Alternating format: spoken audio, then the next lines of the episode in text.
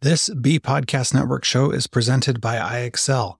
IXL's all inclusive online teaching and learning platform simplifies edtech needs and accelerates achievement in 95 of the top 100 U.S. school districts. IXL delivers personalized learning across a comprehensive pre K 12 curriculum, including math, language arts, science, and social studies, and helps you assess student performance through actionable, real time insights at every level of your school or district. This one solution performs work that typically requires dozens of tools. Want to find out why so many leading districts trust IXL? Visit ixl.com/be. That's ixl.com/be.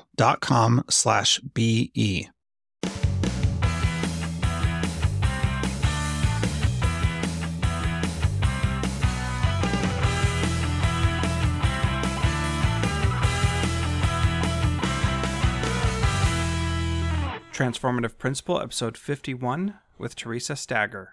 Welcome to Transformative Principal, the show where we learn every week from a leader who's making a difference, how to become better, and improve our schools. I'm your host, Jethro Jones. You can find me on Twitter at Jethro Jones. You can find great resources and the show notes at transformativeprincipal.com.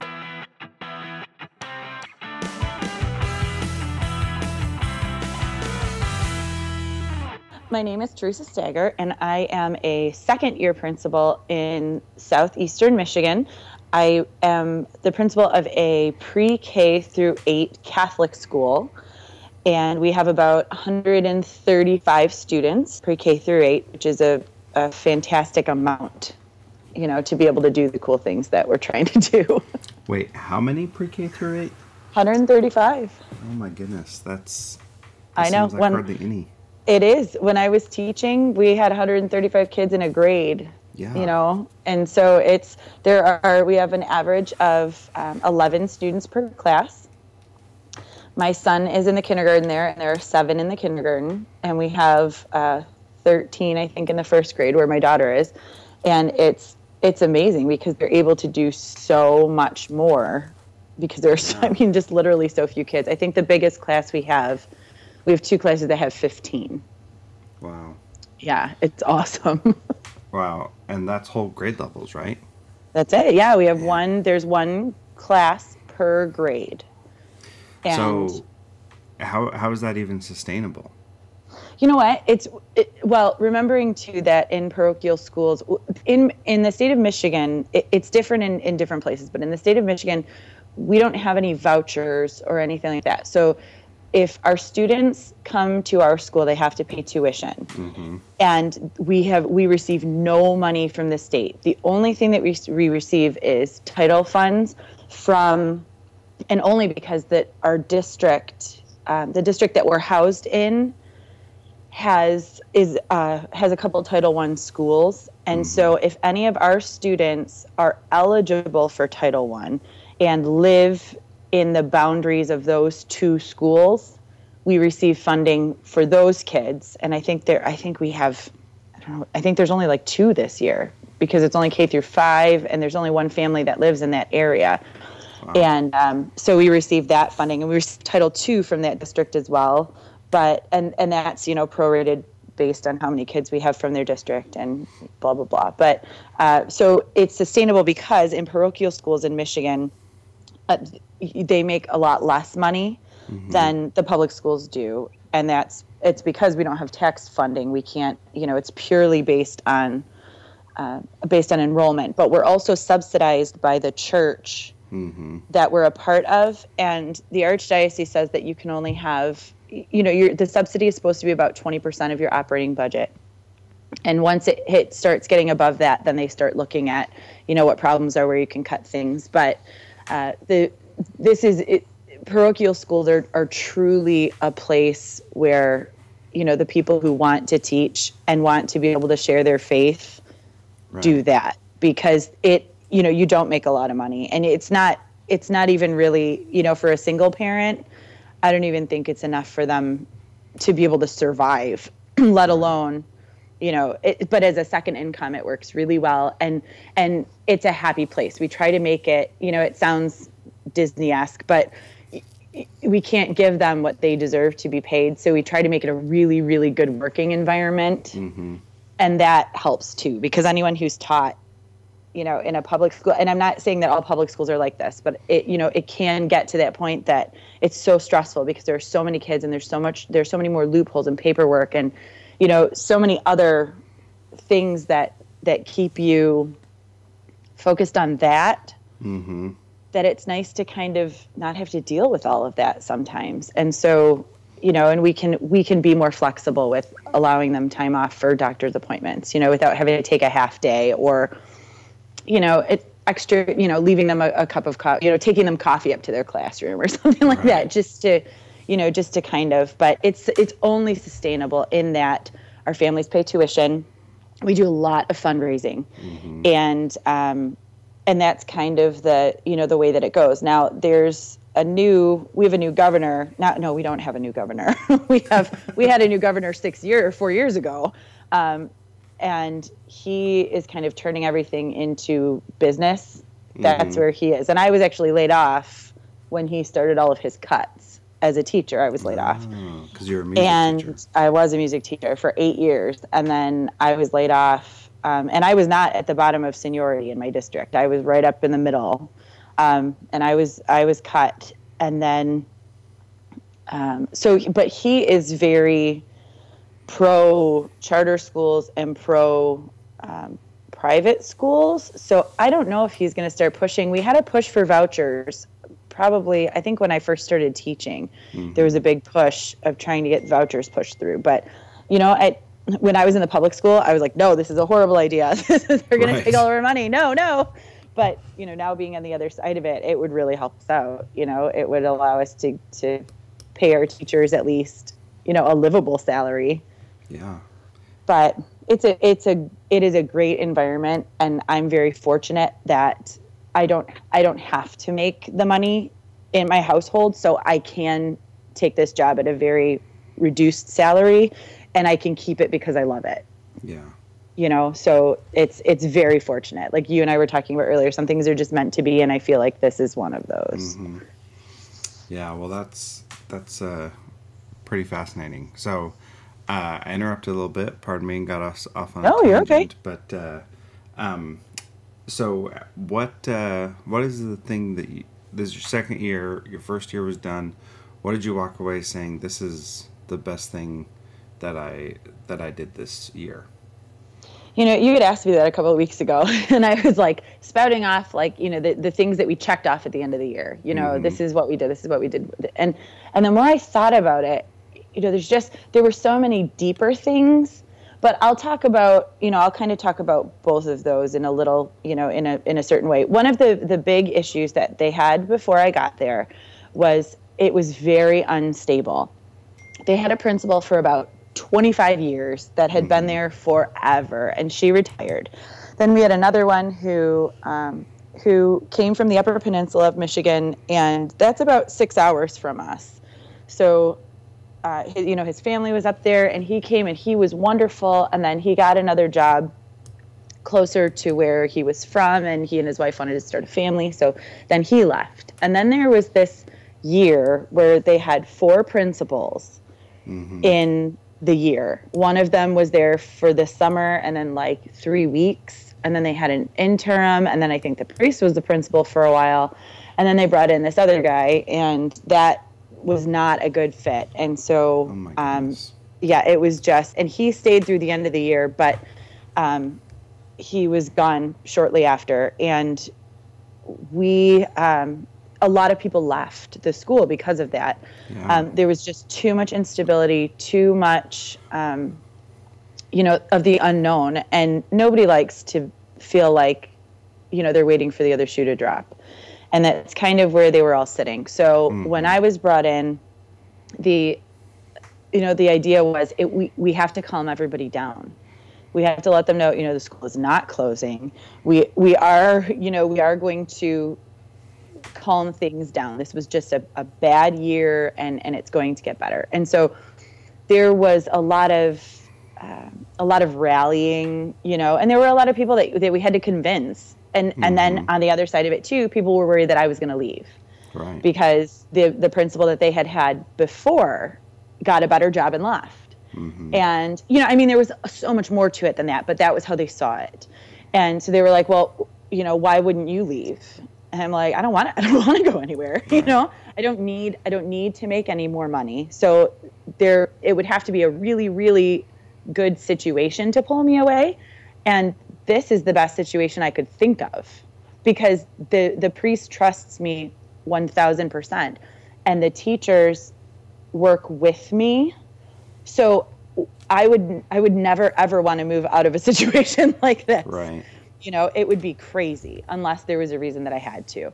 And so we we calmed a lot of people down and we increased enrollment by 12% which was huge because they had only been declining enrollment for about five years. And and the the increase that we had was not bringing people back but it was bringing in new families from really good school districts around mm-hmm. here and from charter schools you know where they're going to school for free and now they're choosing to pay to come here because of what they've heard you know we did a ton of marketing we did a ton of social media to get the name out there because we're in a little place called rockwood and rockwood is like um, in the nicest way that that it, it's an amazing town. It's this itty bitty little town. It's on. It's like Mayberry. Mm-hmm. You know, the police chief and the fire chief are brothers. Yeah. They're, you know, the, it's the, it's right across the street from the school. There is no downtown. We have we have the police department and the volunteer fire department and the school, and it's the only thing in Rockwood.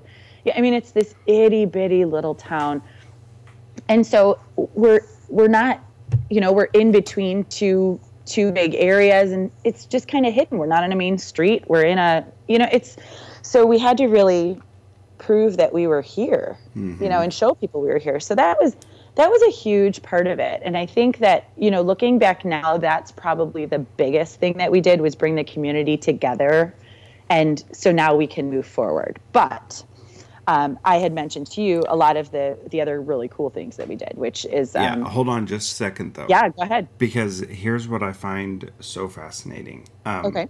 I've interviewed a lot of principals so far, and they keep coming back to this idea that community, relationships, culture, all that stuff is what they are most proud of. Oh, and yes. that is the one thing that is measured that is required, that is um, stressed the least um, right. compared to everything else that goes on in a school. And what's been so fascinating to me is that these highly successful principals that are known for so many other things, and we're going to talk about those other things that you're known for, you still come back to this idea that it's it's about the people and it's about having a good relationship with them and trusting them and having them trust you. And to me, that is just so powerful. I just, I just can't believe that every single principal keeps on coming back to that when it's the thing that we're also taught the least about in our administrative yeah. preparation programs. But the good principals that are making a difference in other areas, that's where they're starting. And I, yeah. it's it's just so amazing to me. It's totally true because if you if you do not have a good relationship with your stakeholders, with the kids, with the parents, with the community, you're sunk. Right. You know, there it's it's human nature. It's unfortunate, but it's human nature that people always feel like there is an ulterior motive for something. Mm-hmm.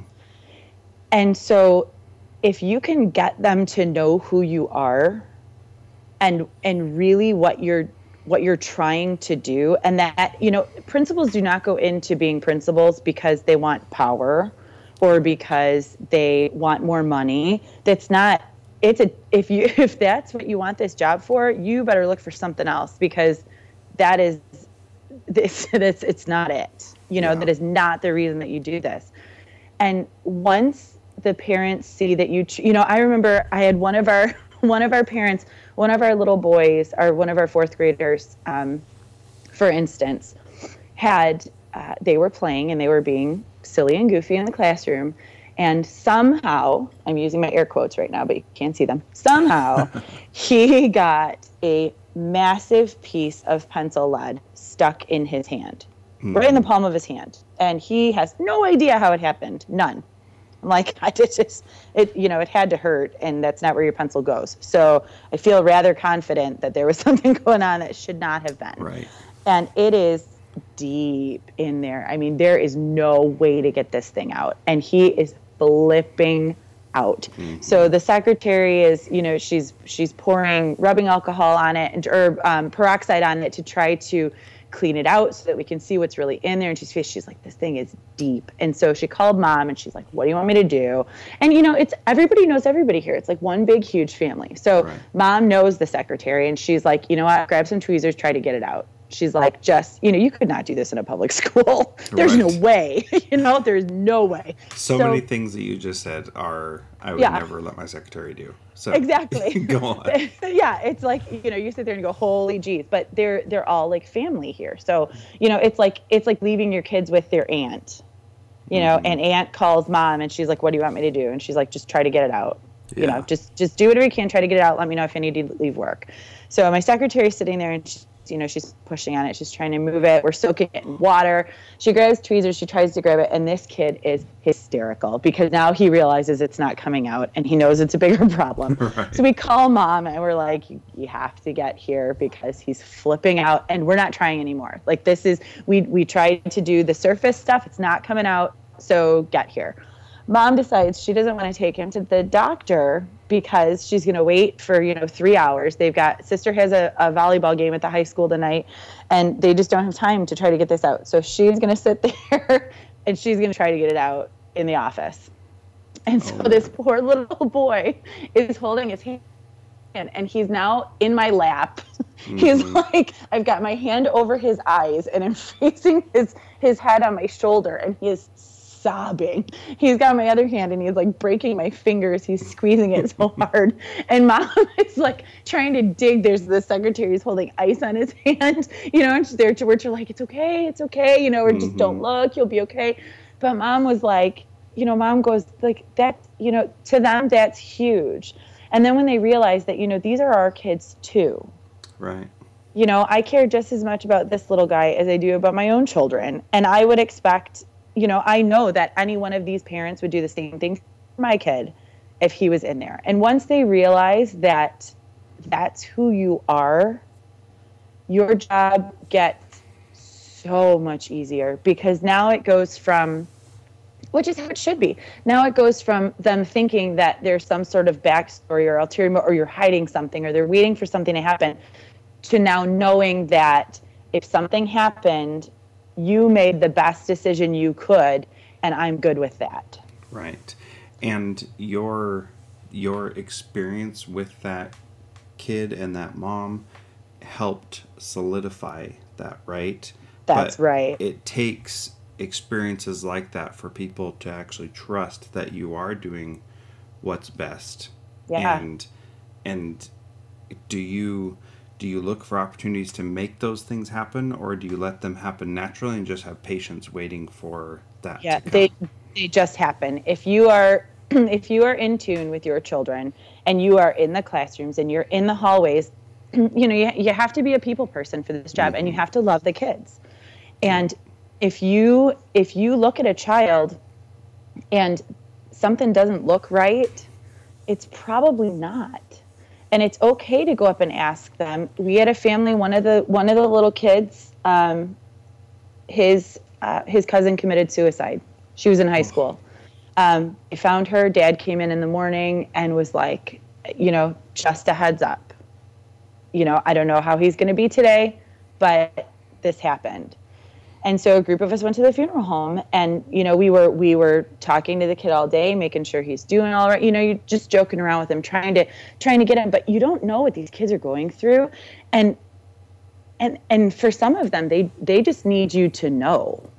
You know they just need you to know that something's not okay and that the just the feeling that somebody else that there's someone else who knows that they can come to my my door is open 100% of the day. And kids come in all day long and tell me some of the most ridiculous, goofy things. Mm-hmm. But to them, it's the most important thing that's happening to them at that moment. And the fact that they know that they can tell you is huge. And then, you know, you go and you talk to the parent at pickup and you say, listen, you know, Johnny came in my office today and, you know, he told me that this was happening. I just want to let you know that we had a conversation about it.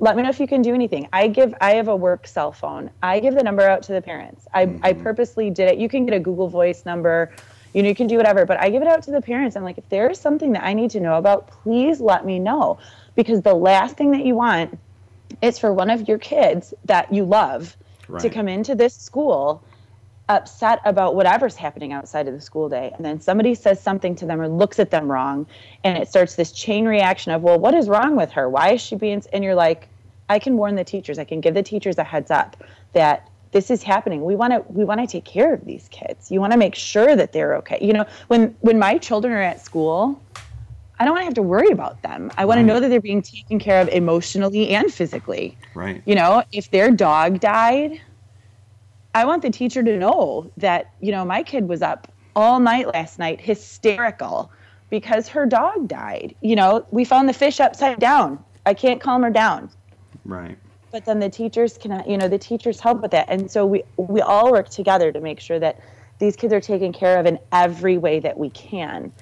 And it is so important it's mm-hmm. so there you cannot do anything else in your job. And then and then it, it rolls into your relationship with the teachers. It rolls into your i mean it it just all it's all encompassing. If you can have that community in your building it changes everything. Yeah. Yeah that's that's pretty powerful. Um yeah that's cool.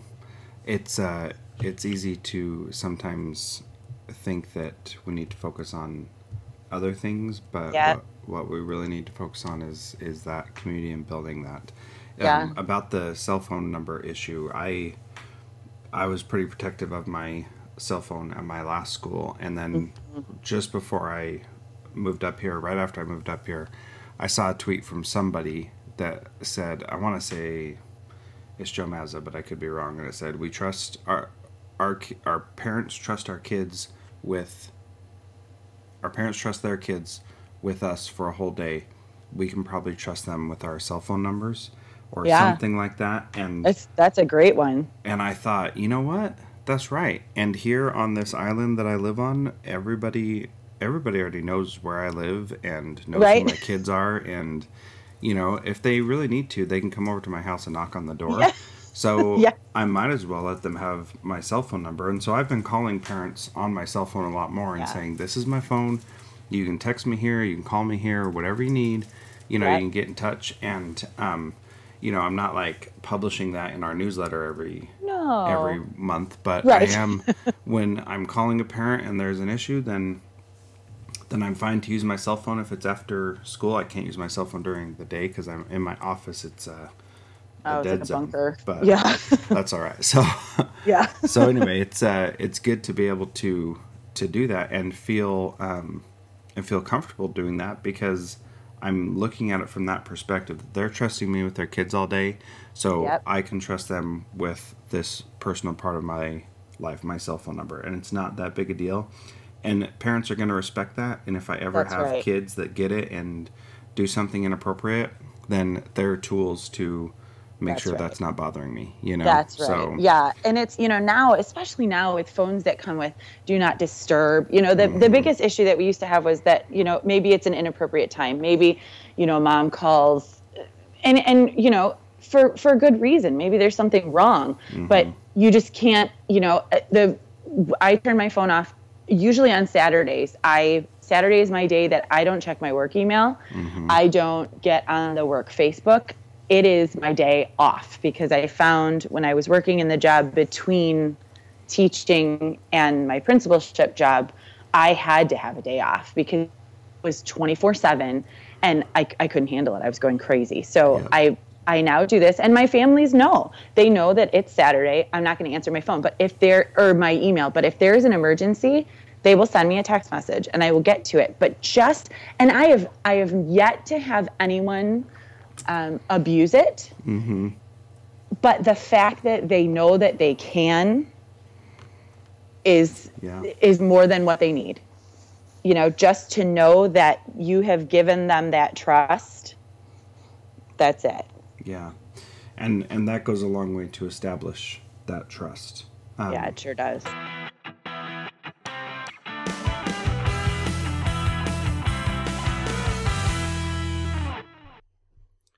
Thank you so much for downloading and listening to this podcast.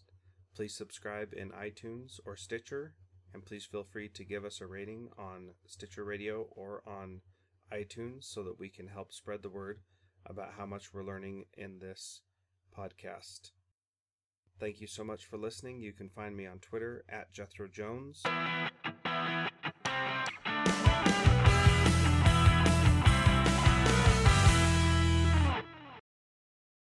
Do you want to simplify your school's technology, save teachers time, improve students' performance on state assessments? You can do it all, but don't waste another minute. Head straight to ixl.com/be to learn how IXL's research-proven teaching and learning platform can help you achieve all these goals. That's ixl.com/be.